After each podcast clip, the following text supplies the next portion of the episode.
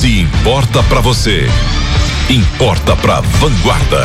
As últimas notícias sobre a propagação e o número de vítimas do coronavírus deixaram investidores pelo mundo temerosos dos efeitos da doença sobre a economia. A OMS, que é a Organização Mundial de Saúde, declarou que é uma emergência global, reconhecendo a gravidade que havia negado quatro dias atrás. Índices de ações dos principais mercados caíram na abertura da semana, com as incertezas sobre o alcance da doença, especialmente sobre a segunda maior economia do mundo, a chinesa, onde empresas paralisaram seus negócios e viagens foram limitadas pelas autoridades. Analistas explicam os temores. Epidemias de alcance global afetam o turismo e o fluxo de comércio global, impactando, portanto, o consumo. Isso também acentua o sentimento de aversão a risco por investidores, prejudicando mercados emergentes considerados mais arriscados, como é o caso do mercado brasileiro. Não é à toa o dólar ficou pressionado e operou acima de e vinte o dia inteiro ontem. O Ibovespa teve a maior queda em 10 meses, recuando 3,3%.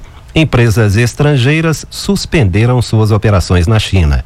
No Brasil, empresas que produzem commodities como Petrobras, Vale e siderúrgicas desvalorizaram na bolsa. Análise Van FM. E quem analisa o que isso tem a ver com cada um de nós, cidadãos comuns, é o economista Marçal Serafim Cândido, professor da Unifal Varginha, que está aqui nos estúdios. Professor Marçal, bom dia, um prazer recebê-lo. O que isso representa para todos nós? Bom dia, Rodolfo, bom dia aos ouvintes. Aqui para o Brasil, essa situação da, da disseminação desse vírus pode fazer com que ocorra, como você já mencionou, alguns adiamentos de contratos ou de novos negócios. Lembrando, muitas empresas brasileiras fazem negócio, nossos maiores parceiros comerciais são chineses e muitas empresas fazem negócio com chineses, por exemplo, feiras, exportações. Então, esses negócios podem ficar prejudicados, sejam eles de grandes empresas, como você diz Petrobras e Vale, até de empresas menores que têm a possibilidade de exportar para o mercado chinês temos negócios de empresas chineses aqui na nossa região, inclusive, né? E o reflexo certamente virá. Exatamente. Inclusive, empresas que estão aqui, produzem aqui, elas podem mandar seus produtos, inclusive, de volta para a China ou mandar para outros mercados e pode ter reflexo, inclusive reflexo em queda de investimentos. Porque como chega na situação, o que, que geralmente os, gestores, os, os, empresários fazem? Seguram os investimentos até que a situação normalize. E essa, e essa, sim, essa queda dos investimentos pode levar à queda, inclusive, das, dos negócios entre Brasil, China e tanto de China para o Brasil. No longo prazo, talvez tenhamos desemprego?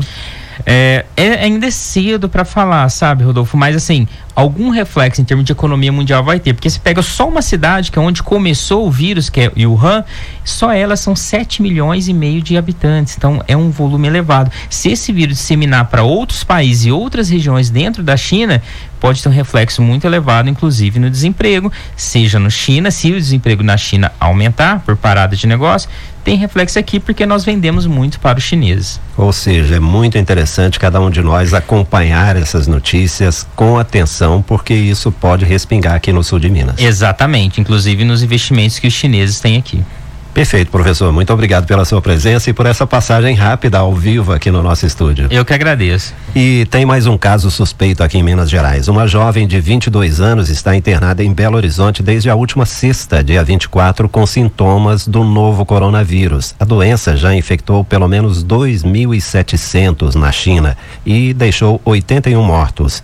Apesar da nova suspeita em BH, a segunda em menos de uma semana, até o momento, não há registros de casos confirmados no Brasil. Jornalismo de vanguarda é aqui.